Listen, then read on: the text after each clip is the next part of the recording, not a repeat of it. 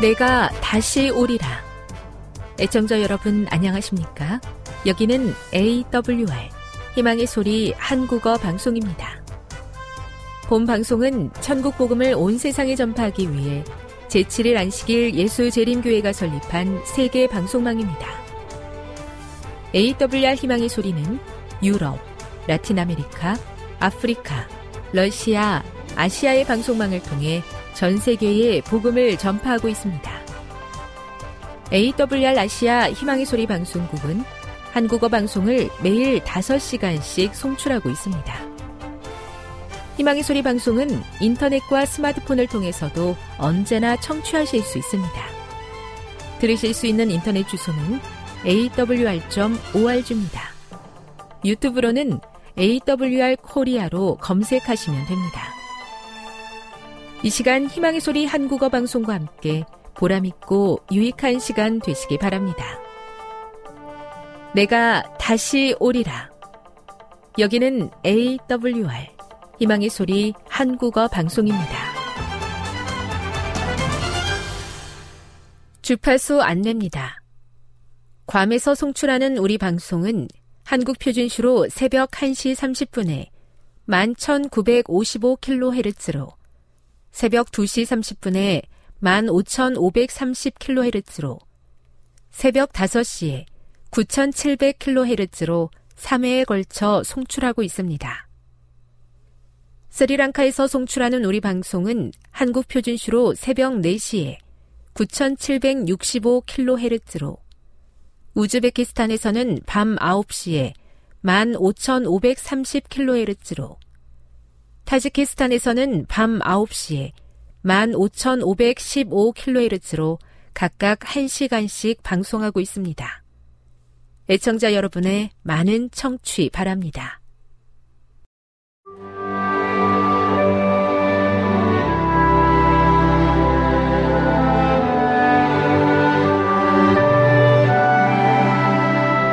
읽어주는 교과 다섯째 날 6월 29일 목요일 에베소서 그리스도로 가득 찬 편지 바울은 편지의 주제를 어떻게 알려주었는가?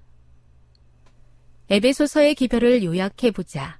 바울은 하나님의 때가 찼을 때를 향한 그분의 계획, 즉, 그리스도께서 중심이 되시는 비전과 그때 교회의 역할을 제시한다.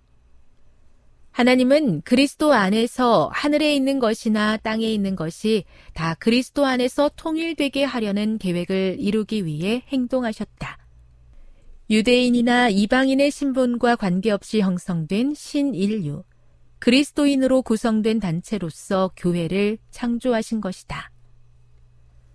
신자들은 하나님의 신성한 계획에 협력하여 행동하도록 부름을 받았으며 그분의 궁극적인 목적이 이루어지고 있음을 악의 세력에게 선포한다. 에베소서 1장 9절 10절이 선포하는 것처럼 하나님께서 의도하신 연합의 중심은 그리스도이시다. 따라서 에베소서는 어디에서나 그리스도 안에서 행하시는 하나님에 대한 찬양과 그리스도 안에서 신자들에게 제공된 영적 자원을 활용하는 것에 대한 기쁨을 발견할 수 있는 그리스도로 가득 찬 서신이다. 바울은 그리스도 안에서 또는 그와 유사한 문구를 서른 번 이상 사용하며 모든 곳에서 예수님을 높인다.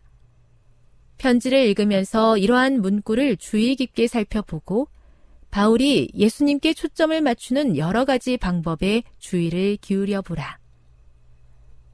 바울은 에베소 신자들의 영적 헌신을 다시 살리기 위해 그들이 그리스도 안에서 만물을 하나가 되게 하려는 하나님의 계획의 핵심인 교회의 일원임을 상기시킨다. 바울이 사용한 교회라는 단어는 특정 지역 교회가 아닌 보편적 교회 또는 전체 교회를 의미한다. 바울은 교회에 대해 이야기할 때 생생한 은유를 사용하는데 에베소서에서는 그중 네 가지 은유로 자세히 설명하고 있다. 첫째, 몸으로서의 교회. 둘째, 건물 성전으로서의 교회. 셋째, 신부로서의 교회. 넷째, 군대로서의 교회. 이 심상들은 각각 고유한 방식으로 교회를 향한 하나님의 목적과 의도가 무엇인지 드러낸다. 교훈입니다. 에베소서는 하나님의 충만한 계획 가운데 참 연합을 이루고 악의 세력을 정복하는 데 협력할 교회의 역할에 대한 비전을 보여준다. 묵상.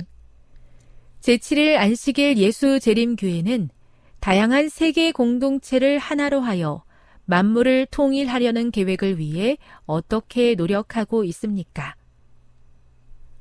적용. 그대가 하나님의 원대한 계획에 동참할 수 있는 방법은 어떤 것이 있겠습니까? 영감의 교훈입니다. 바울이 에베소서에서 연합과 사랑을 권고함.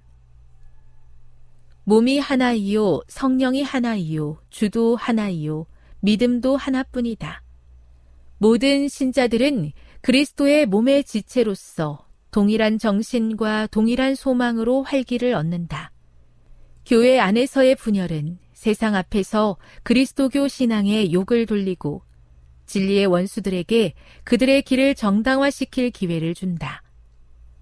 바울의 교훈은 그 당시의 교회만을 위해서 기록된 것이 아니다. 하나님께서는 그 교훈이 우리에게도 전달되도록 계획하셨다. 교회 증언 5권 239 하나님께서 교회를 위해서 가지고 계신 이상을 보여주시고 그 계획을 부족한 저희와 함께 하시는 하나님의 섭리와 인도하심을 인하여 감사드립니다.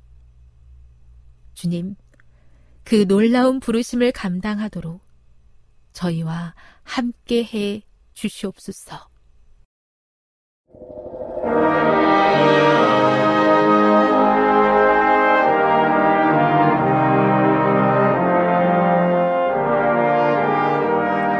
희망의 소리 청취자 여러분, 주 안에서 평안하셨습니까?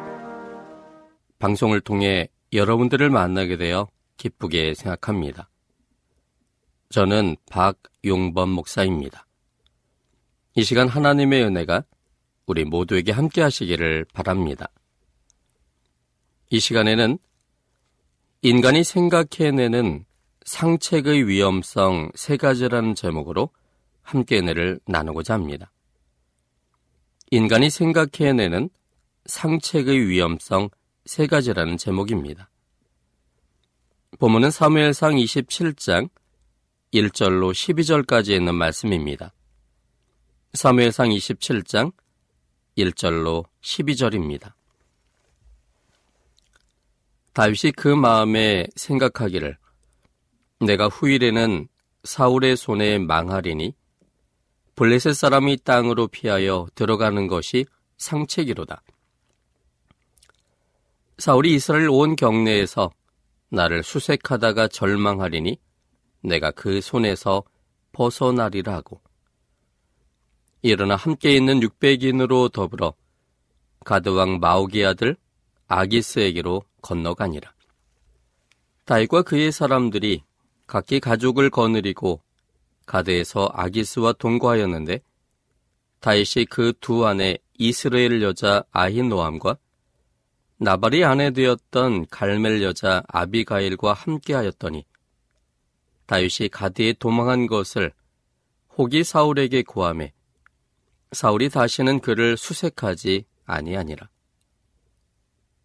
다윗이 아기스에게 이르되 내가 당신께 은혜를 받았거든 지방 성읍 중 한 곳을 주어 나로 거하게 하소서.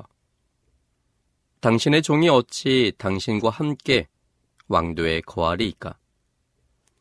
아기스가 그 날에 시글락을 그에게 주었으므로 시글락이 오늘까지 유다 왕에게 속하니라.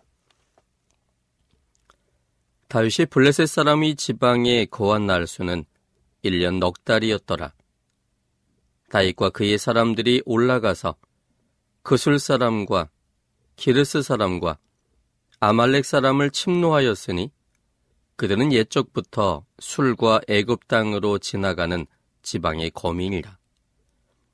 다윗이 그 땅을 쳐서 남녀를 살려두지 아니하고 양과 소와 나귀와 약대와 의복을 취하고 돌아와서 아기스에게 이름해 아기스가 가로되 너희가 오늘은 누구를 침노하였느냐 다윗이 가로되 유다 남방과 여라무엘 사람의 남방과 겐 사람의 남방이니이다.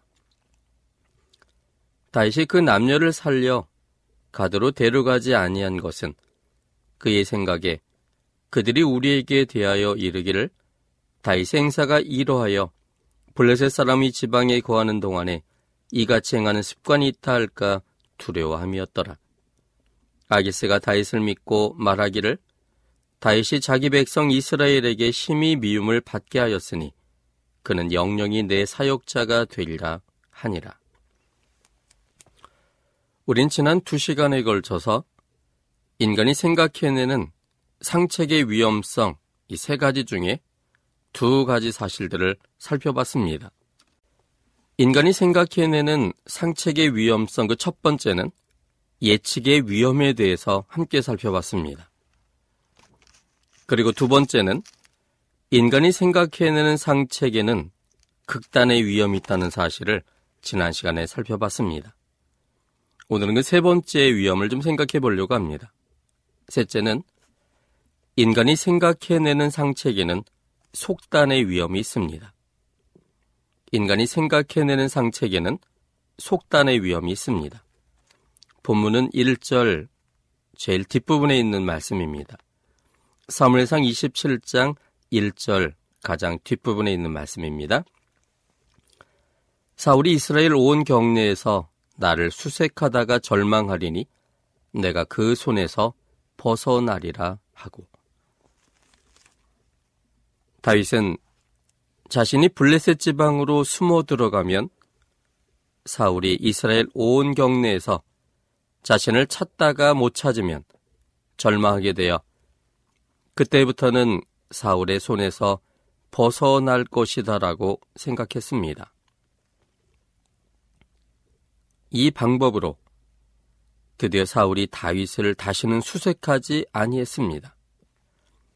이 본문 4절에 보면 다윗이 가드에 도망한 것을 혹이 사울에게 구함에 사울이 다시는 그를 수색하지 아니하니라.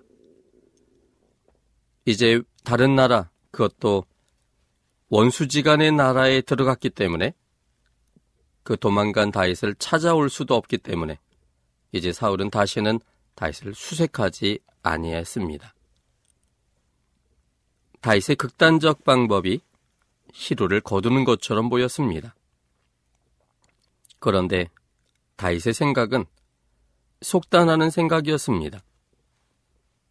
다윗의 생각 속에는 마치 자기의 생명이 자기의 방법과 노력으로 그리고 고민 끝에 얻은 상책으로 이루어지는 것처럼 보여졌습니다. 자신을 사울이 미칠 수 없는 블레셋 땅에 둠으로 사울의 손에서 벗어나리라고 그는 속단하였습니다. 이것은 그동안 그 자신이 가졌던 하나님께 대한 믿음을 뒤엎는 생각이었습니다. 다시 원래 가졌던 생각이 시편 23편에 잘 담겨져 있습니다. 그 중에서 시편 23편 4절과 5절에 있는 말씀을 함께 보겠습니다. 시편 23편 4절과 5절입니다. 내가 사망의 음침한 골짜기로 다닐지라도 해를 두려워하지 않을 것은 주께서 나와 함께 하심이라. 주의 지팡이와 막대기가 나를 안위하시나이다.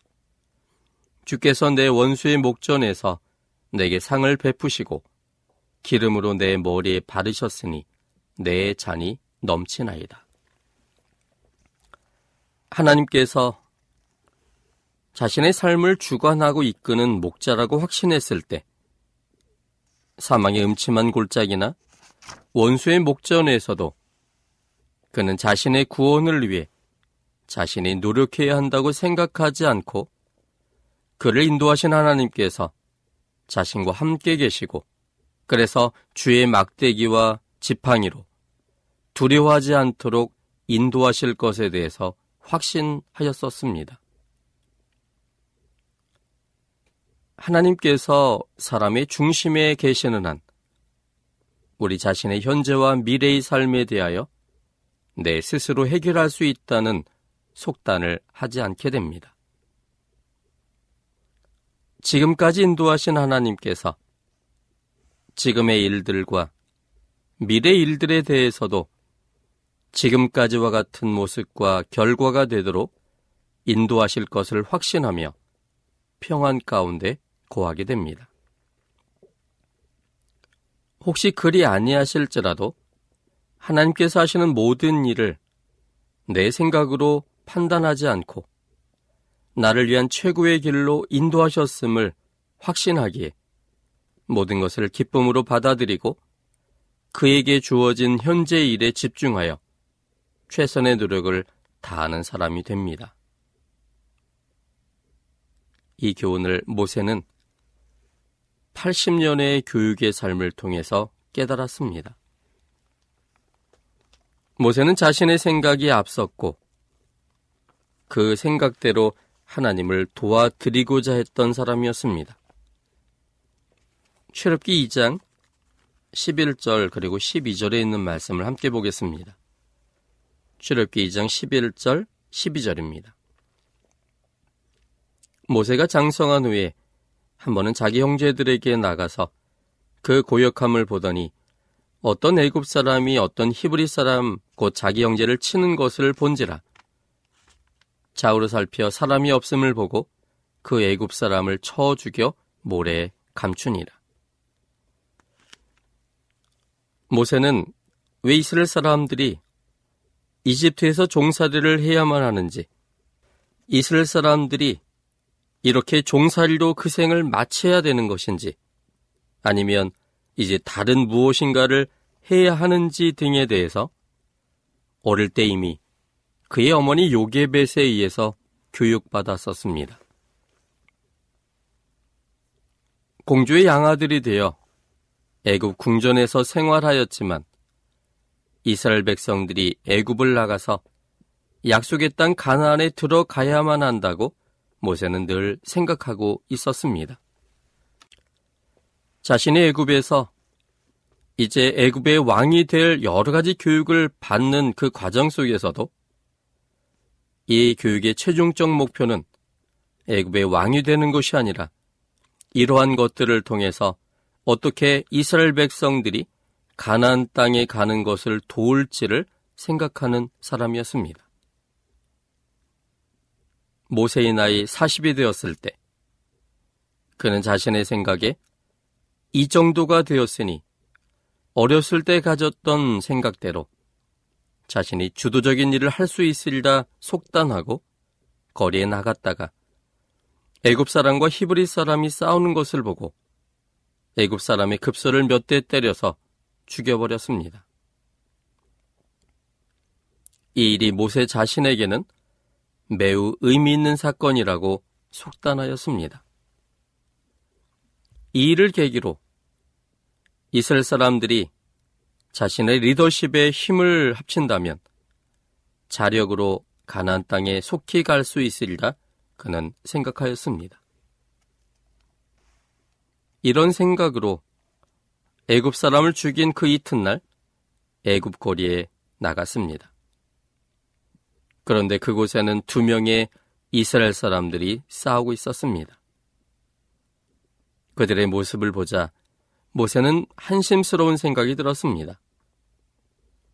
히브리 사람들끼리 단단히 연합해도 어려운 상황인데 히브리 사람들끼리 서로 싸운다면 해방을 하기 어렵다는 생각과 어제 보여준 일로 인해 히브리 사람들이 생각 속에 이제 우리가 힘을 합쳐서 출애굽해야겠다는 의식들이 히브리 사람들에게 퍼지길 원한 것에 대한 큰 실망감이 밀려왔습니다. 그래서 히브리 사람들끼리 싸울 때 잘못한 사람에게 그 잘못을 지적했고 서로는 싸울 사람들이 아니라 연합해야 할 동포임을 일깨워줬습니다. 주력기 2장 13절에 있는 말씀입니다. 이튿날 다시 나가니 두 히브리 사람이 서로 싸우는지라 그 그른 자에게 이르되 내가 어찌 동풀을 치느냐 하매 그런데 반응은 모세가 기대한 것과는 정반대의 모습으로 나타났습니다. 서로 화합하고 또 서로가 힘을 합쳐서 우리가 애굽을 나갈 것을 기대했는데 그런데 지적받은 그 사람은 반발하며 모세가 어제 행한 살인 행위를 공포하였습니다. 자신의 야망이 들통났고 그 사실이 애굽 왕과 모든 사람들에게 알려질 것을 두려워한 모세는 즉시 미디안 광야로 도망갔습니다. 미디안 광야에서 살던 40년간, 즉 그의 날 40세부터 80세까지의 삶은 이전의 40년과의 삶과는 너무나도 다른 삶이었습니다. 모세는 주로 양들과 생활하는 그래서 특별할 일이 별로 없는 지극히 매우 평범한 일상의 삶을 살고 있었습니다. 그런데 비록 평범한 일상이었지만 하루라도 소홀히 하면 금방 표시가 나는 일이어서 그것은 매일의 성실성이 요구되는 삶이었습니다.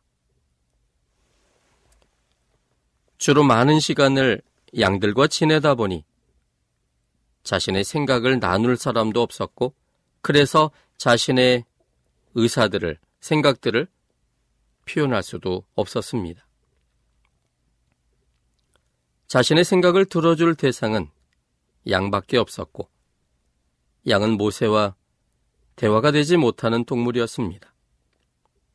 그래서 모세는 시간이 지날수록 스스로의 생각이 점점 사라지고 그 사라진 부분만큼씩 천연계를 통해 느껴지는 하나님의 지혜와 사랑을 채우기 시작했습니다.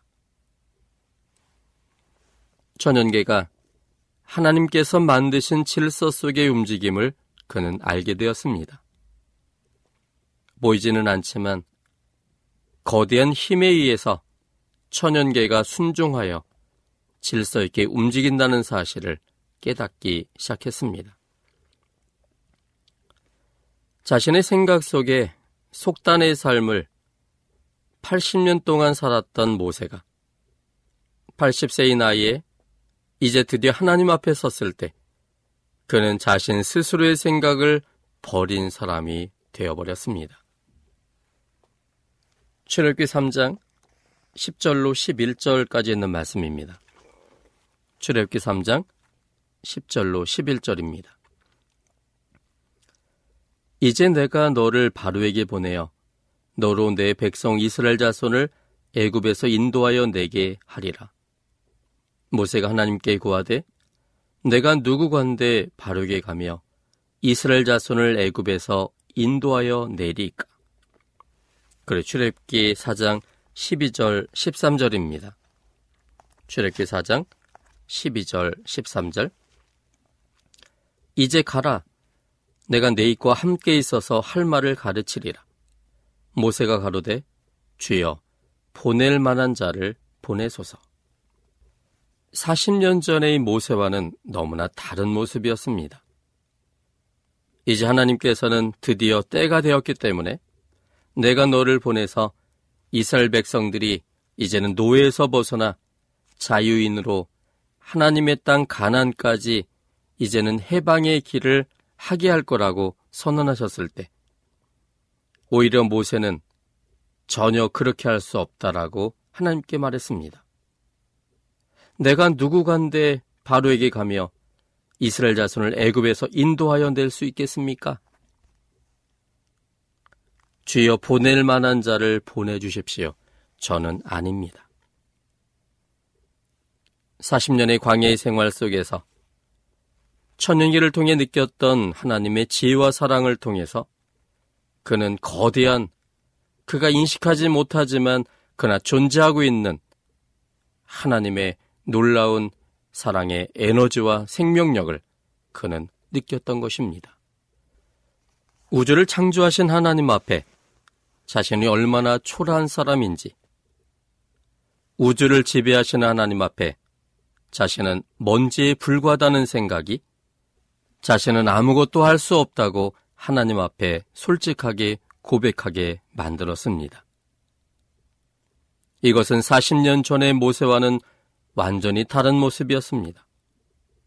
40년 전에는 스스로의 생각 속에서 그는 속단했고 하나님을 앞서갔었습니다. 그때는 하나님께서는 하나님을 앞서는 그 사람을 사용하실 수 없으셨습니다. 그런데 40년의 광야 생활을 통하여 자신은 아무것도 아님을 깨닫게 되었을 때 드디어 하나님은 그를 사용하실 수 있다라고 생각했고 그래서 그에게 찾아오실 수 있으셨습니다. 이처럼 스스로의 생각 속에서 나온 속단을 버리자 하나님은 그를 사용하실 수 있으셨습니다. 스스로의 생각에서 나온 속단이 아닌 하나님이 생각에서 나온 지혜로 행하실 수 있는 도구가 될 수 있었습니다. 출애굽기 4장 12절에 있는 말씀입니다. 이제 가라. 내가 내 입과 함께 있어서 할 말을 가르치리라. 그리고 15절 16절 너는 그에게 말하고 그 입에 말을 주라. 내가 내 입과 그의 입에 함께 있어서 너의 행할 일을 가르치리라. 그가 너를 대신하여 백성에게 말할 것이니 그는 내 입을 대신할 것이요 너는 그에게 하나님 같이 되리라. 이때부터 모세는 자신의 생각 속에서 나오는 속단의 위험을 버리고 하나님의 생각을 듣고자 하는 사람이 되었습니다.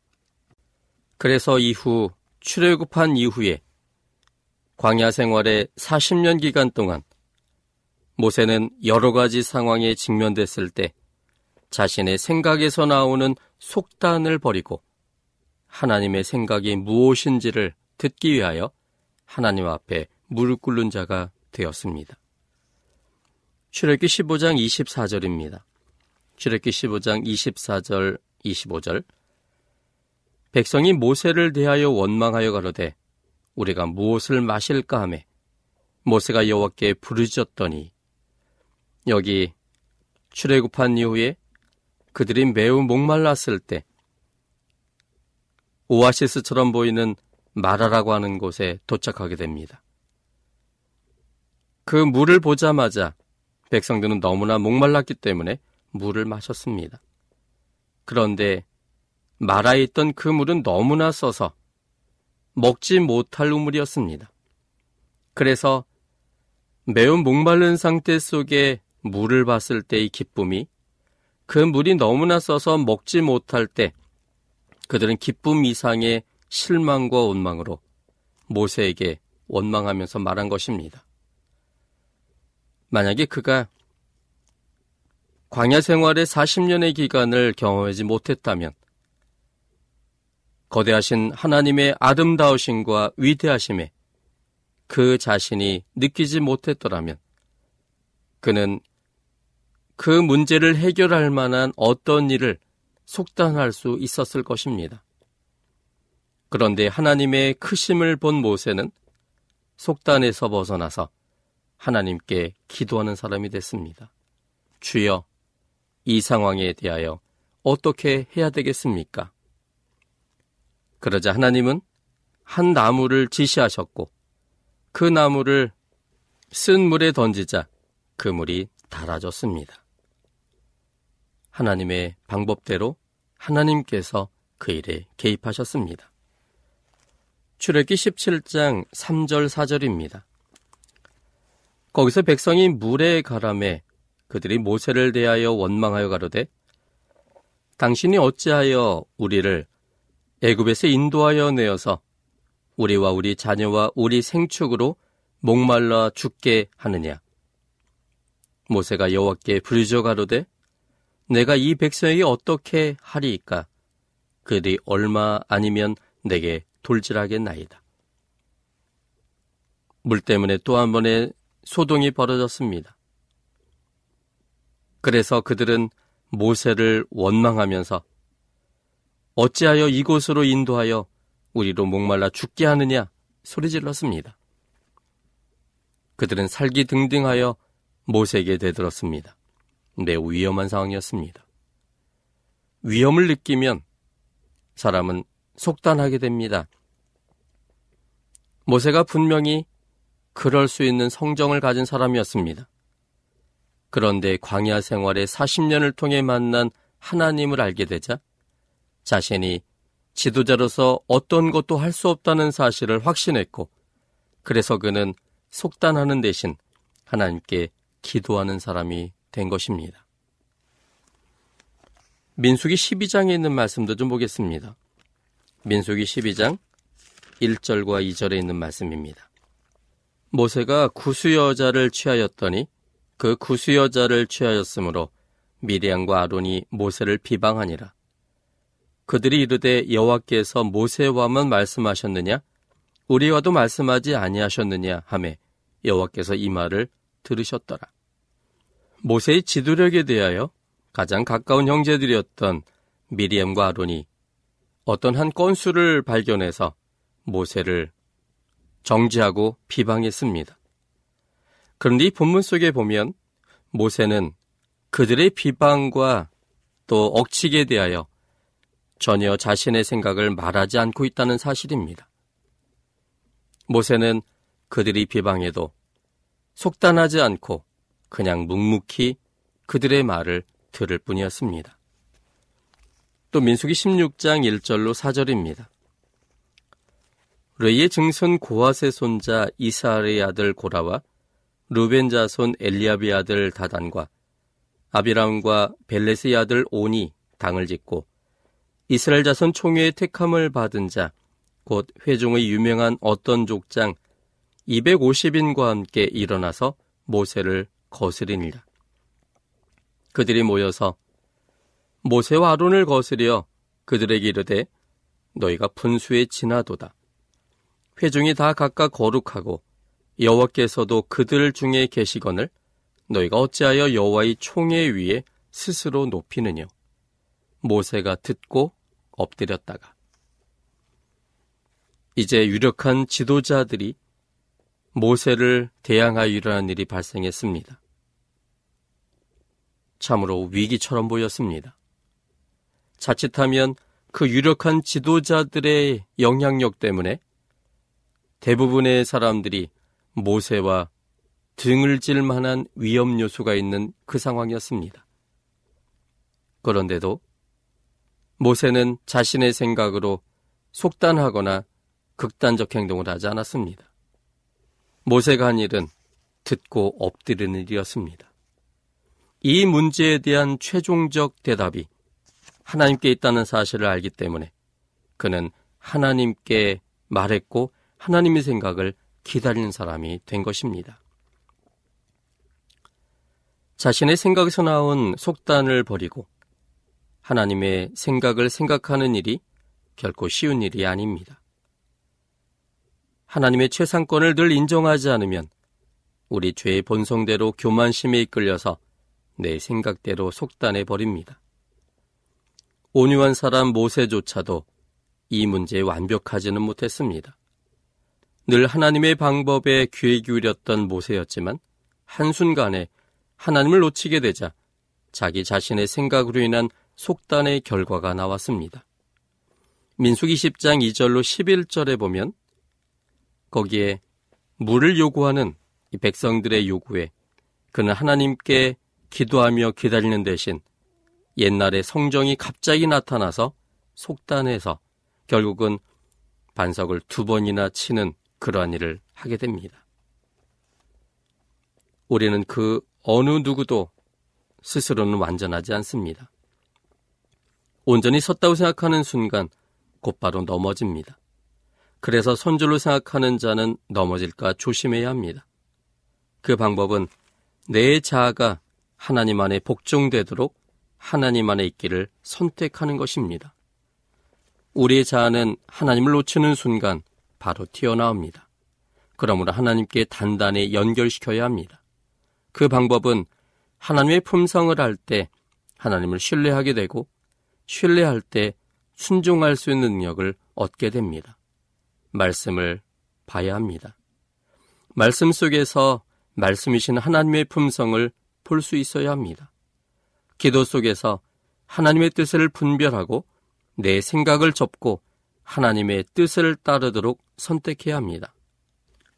봉사와 전도함으로 하나님의 심정을 더욱 느끼고 경험할 수 있습니다. 말씀과 기도와 봉사로 하나님을 알게 되고 하나님을 우리 삶의 중심에 두고 살 때 하나님의 심정과 손으로 살게 될 것입니다. 그것은 사람의 생각이 상책이라고 하면서 저지르는 속단을 막을 수 있는 비결이 됩니다. 오늘까지 3시간에 걸쳐서 인간이 생각해내는 상책의 위험성을 살펴보았습니다. 예측의 위험성, 극단의 위험성, 속단의 위험성이었습니다. 이런 위험성은 특정한 사람에게 있는 특별한 위험이 아니라 하나님이 중심이 되지 못한 사람에게 오는 일반적인 위험들입니다. 하나님을 놓치는 순간 우리의 생각대로 그 모든 것이 자연스럽게 나옵니다. 우리 스스로는 믿을 수 있는 존재가 아닙니다. 하나님의 생각과 지혜로 살 때만 생명 있는 삶이 됩니다. 날마다 자가 죽기를 소원했던 바울처럼 성령 하나님의 감화 아래서 내 자가 하나님의 사랑을 깨달음으로 십자가에 못 박히고 예수님께서 내 삶의 주인이 되는 지혜로운 삶을 살게 되기를 바랍니다. 지금 여러분께서는 AWR 희망의 소리 한국어 방송을 듣고 계십니다.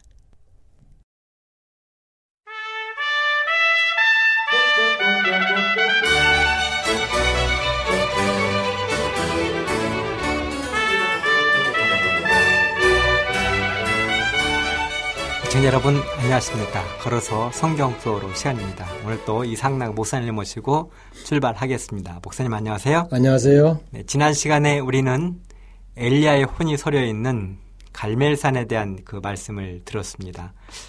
목사님 저는 이 갈멜산 하면 어, 약간 짓궂지만 이 엘리야 이야기를 어릴 때 이 성경학교에 다니면서 연구를 많이 했거든요. 네. 그리고 제 기억으로는 대학 1학년 때 어, 기숙사 생활하면서 이 본향제라는 그 축제 시간에도 엘리야 연극을 했던 기억이 나거든요. 네. 그런데 이 엘리야 연극을 할 때마다 꼭 그 가장 긴장되는 부분이 불이 내려오는 부분이거든요. 근데 대부분 이 불이 이렇게 철살이 타고 쭉 내려오잖아요. 네.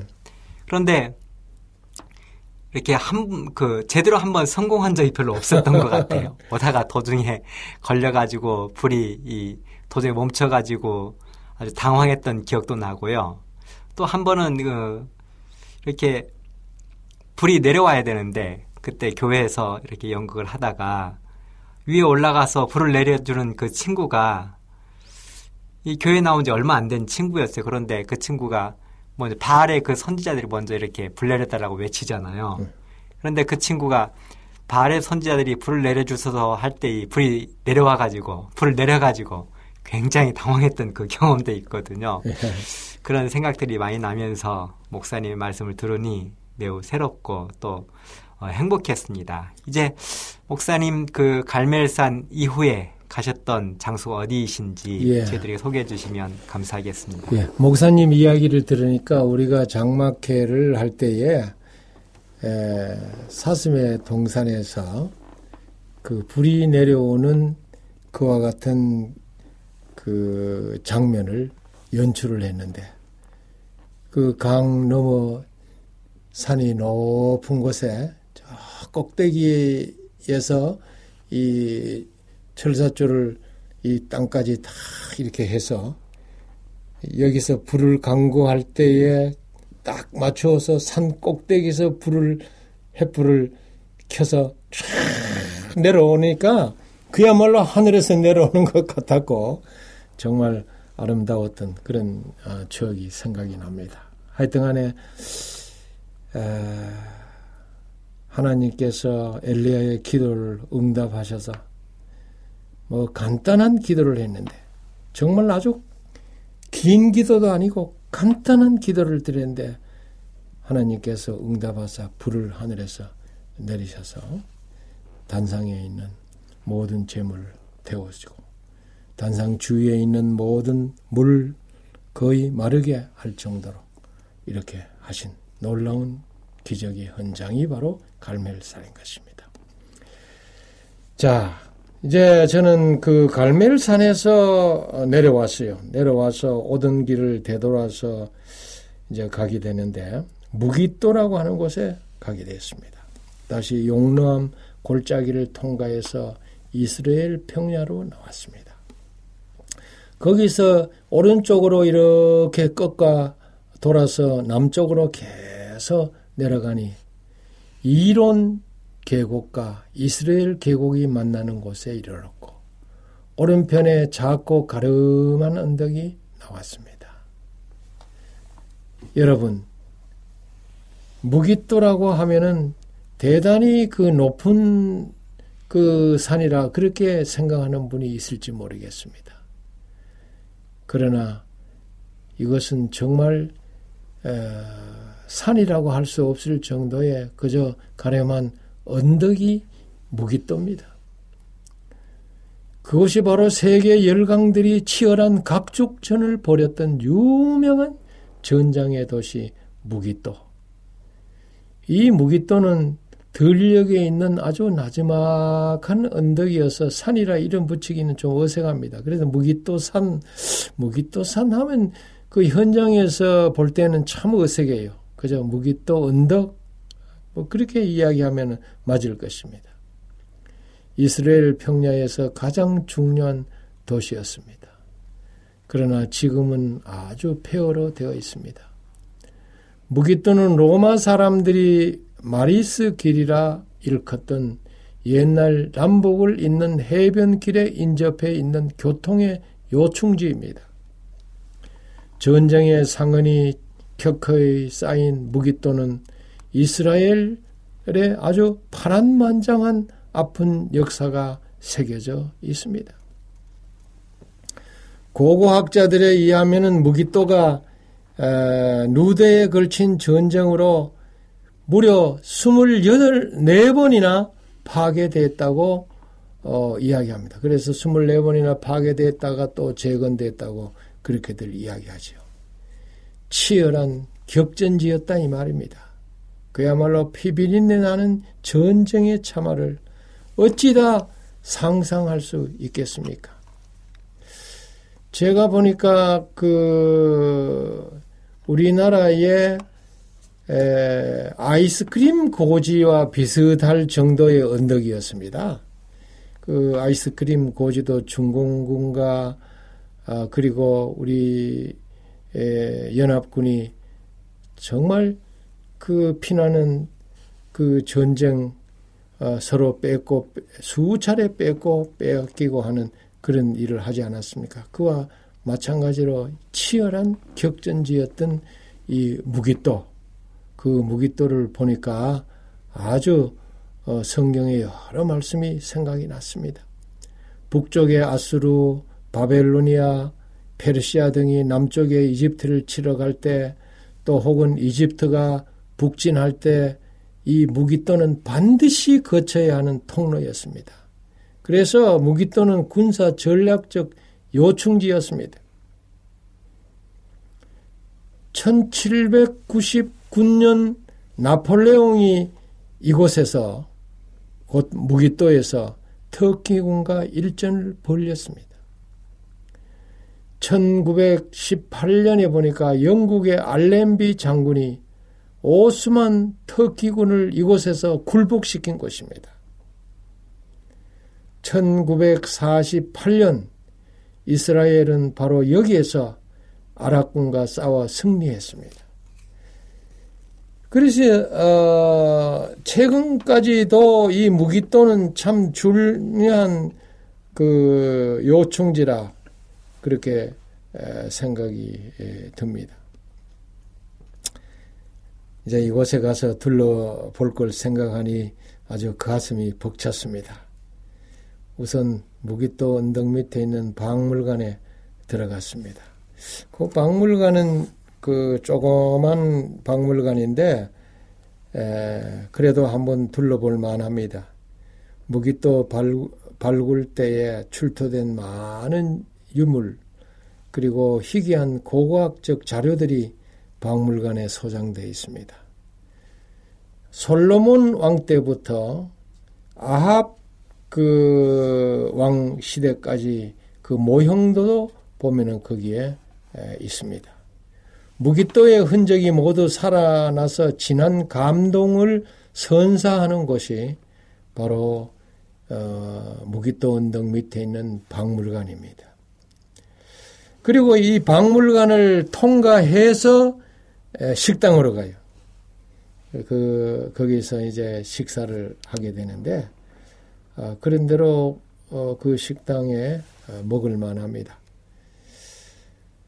그리고 난 다음에 우리는 어, 식사 후에 무기또 유적지로 어, 오르게 되었습니다. 아득한 옛날로 걸어 들어가는 것 같았습니다. 이 낮은 그 언덕이다 보니까 오르기가 좀 쉽습니다. 그러나 날씨가 너무 더워서 우리가 갈 때는 정말 언덕이 낮다 할지라도 힘이 들었습니다. 그러나 마침 부드러운 바람이 불어서 온몸을 감싸니 기분이 꽤 좋았습니다. 이 무기또는 BC 3000년경에 세워진 전략적 도시입니다. 그래서 이 무기또는 여수아가 가나안을 점령할 때 아직 미점령지에 속했습니다. 여수아 17장 11절부터 13절이나 또 사사기 9장 27절에 보면은 그렇게 되어 있습니다. 비로소 다윗왕 시대에 가서 점령이 됐어요.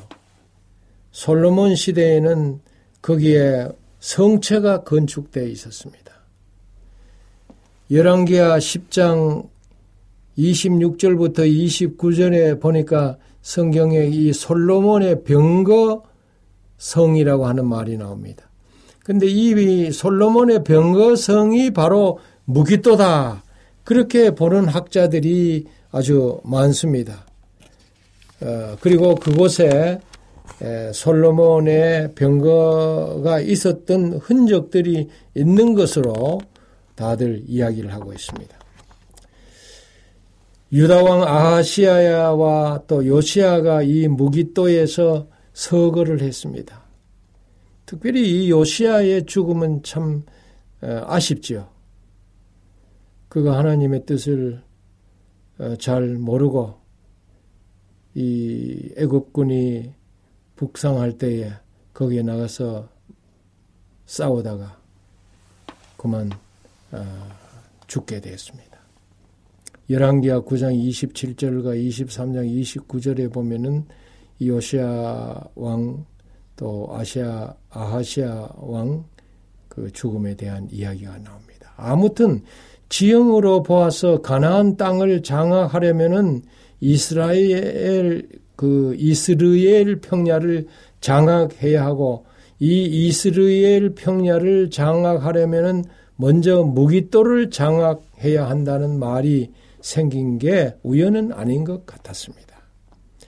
나지막한 이 언덕이 온통 고대의 유적들을 품고 있었습니다. 유적이 전하는 말을 한번 들어보려고 그 앞을 천천히 걸으면서 이곳저곳 둘러보게 됐습니다. 바람이 전하는 말에도 귀를 기울여 봤습니다.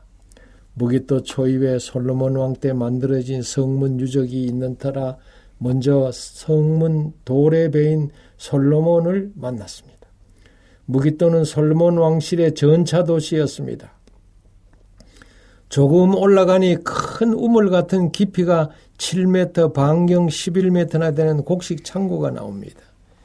BC 7, 8세기경에 만들어진 것이라고 합니다. 이 창고는 내부의 벽을 따라서 이렇게 돌아서 밑바닥까지 내려갈 수 있게 되어 있습니다. 이글거리는 태양 아래 날씨가 정말 어, 더워서 전신이 땀으로 모욕하는 듯 했습니다. 또 갈증으로 목이 타 이렇게 위에서만 내려다 아, 보아도 땀이 줄줄 흘렀습니다. 무기또에는 아하방 시대에 만들어졌던 약 450필의 말과 150여 대의 병거를 수용할 수 있는 마병장의 유적이 있었습니다. 말들의 곱비를 맸던 돌 기둥도 그대로 아직 남아 있고요. 물을 먹이던 물통까지 있었습니다. 또한 여기에는 BC 3000년경 고대 가나안인들이 사용했던 재단이 어, 있었습니다. 재단 밑 부분에서 동물의 뼈들이 발굴되었어요. 아하, 이곳이 피해 제사를 드리던 곳이구나. 그렇게 판명이 났다고 합니다. 재단 위에 희생을 드리는 건 고대 민족들에게 공통된 관습이었습니다. 무기또 이에 성터에 올라서 드넓은 이스라엘 평야를 보라보니 가슴이 확 뚫렸습니다. 그야말로 시야에 펼쳐진 정경은 한국의 들녘과 다를 바 없었습니다. 마치 어, 저 호남의 김제 평화 평야나 제가 이 철원 갔을 때에 그 강원도 철원 평야와 같이 아주 드넓었습니다. 이스라엘 평야란 북쪽 기손강에서 남쪽 무기또 동쪽으로 베스항까지 이르는 계곡을 말합니다. 이스라엘 땅에서 요단 계곡 다음으로 드넓은 평야입니다. 오늘 이스라엘에서 기후와 토질로는 최고의 지역입니다. 과연 이스라엘 평야는 몇십만 명의 군대가 전쟁을 치를 만한 참으로 드넓은 평야이고 망경 창파가 굽이치는 이스라엘 제1의 곡창지입니다. 옛날 선지자 드러, 어, 드보라와 바락이 하솔의 시스라를 물리친 곳이 바로 이 무기또 바로 이스라엘 평야지요. 사사기 4장에 나오지 않습니까? 성과 악의 최후의 결전장인 아마겟돈을 무기또로 해석하는 학자들이 많습니다. 그러나 에, 제가 보기에는 실제로 세계의 군대가 이곳에 모여서 세계적 결전을 벌리는 세상 역사 마지막의 결전장은 아닌 듯 했습니다. 단지 선악 간의 싸움의 상징적인 장소, 그것이 아마겟돈인 것입니다. 그러나 많은 사람들이 이 아마겟돈을 어, 무기또로 해석을 하면서 그 무기또 앞에 이스라엘의 넓은 평야가 전장이 될 것으로 해석하는 사람들이 많습니다. 이스라엘 들판에서 날아온 부드러운 바람에 심신을 헹구고 마지막으로 들러본 아합 왕이 만든 지하 터널은 정말로 깜짝 놀랄 만한 일이었습니다. 정말 볼만했습니다. 무기또의 물 문제를 해결하기 위해서 판 것이라고 합니다. 계단을 따라서 이게 동굴 지하를 수직으로 약 35m 파 내려갔어요. 이 터널 어, 지금은 내려갈 수 있게 해놨어요. 수평으로 어, 그 다음에 이렇게 이어지는데 약 120m 걸어가니까 끝 부분에 닿으면 거기 물 근원의 샘이 있습니다. 그리고 수직으로 거기서 이렇게 올라갑니다. 아하방은 하나밖에 없는 성 밖의 샘을 향해 거대한 암석을 파서 1.5 내지 2미터의 수로를 만들어서 물을 성 안으로 끌어들인 것입니다. 가히 벌어진 입을 담을 수가 없었습니다. 아, 이스라엘 땅에 정말 이런 것도 있구나. 그런 생각이 들었습니다. 그래서 이스라엘에서 이런 식의 수를 본 것은 처음이었습니다. 기온샘의 히스기야 터널과는 전혀 달랐습니다. 아, 치열한 격전장 무기도를 이제 뒤로하고 가이사로 향했습니다. 아루나 골짜기를 통과해서 지중해 쪽으로 나가게 되었습니다. 하나님께 감사의 기도를 드리면서 무기도의 관광을 마쳤습니다. 네, 감사합니다. 오늘 목사님을 통해서 무기도에 대한 또 이야기를 자세하게 들을 수 있었습니다. 감사합니다. 고맙습니다.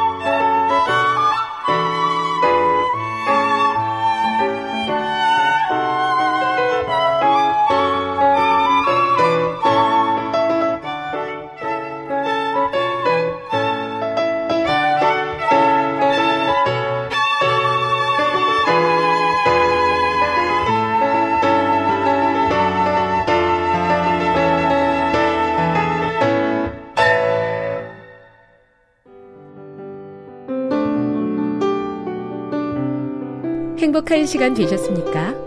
지금까지 여러분께서는 AWR 희망의 소리 한국어 방송을 청취하셨습니다. 방송을 청취하시고 문의를 원하시는 분은 우편번호 02461 대한민국 서울시 동대문구 이문로 1길 11 희망의 소리 방송부 앞으로 편지나 엽서를 보내주시거나 지역번호 02-3299-5296에서 8번으로 전화 주시기 바랍니다. 지금까지 함께 해주신 애청자 여러분들께 감사드립니다. 애청자 여러분, 다음 이 시간까지 하나님 안에서 늘 평안하십시오. 감사합니다. 내가 다시 오리라. 여기는 AWR 희망의 소리 한국어 방송입니다.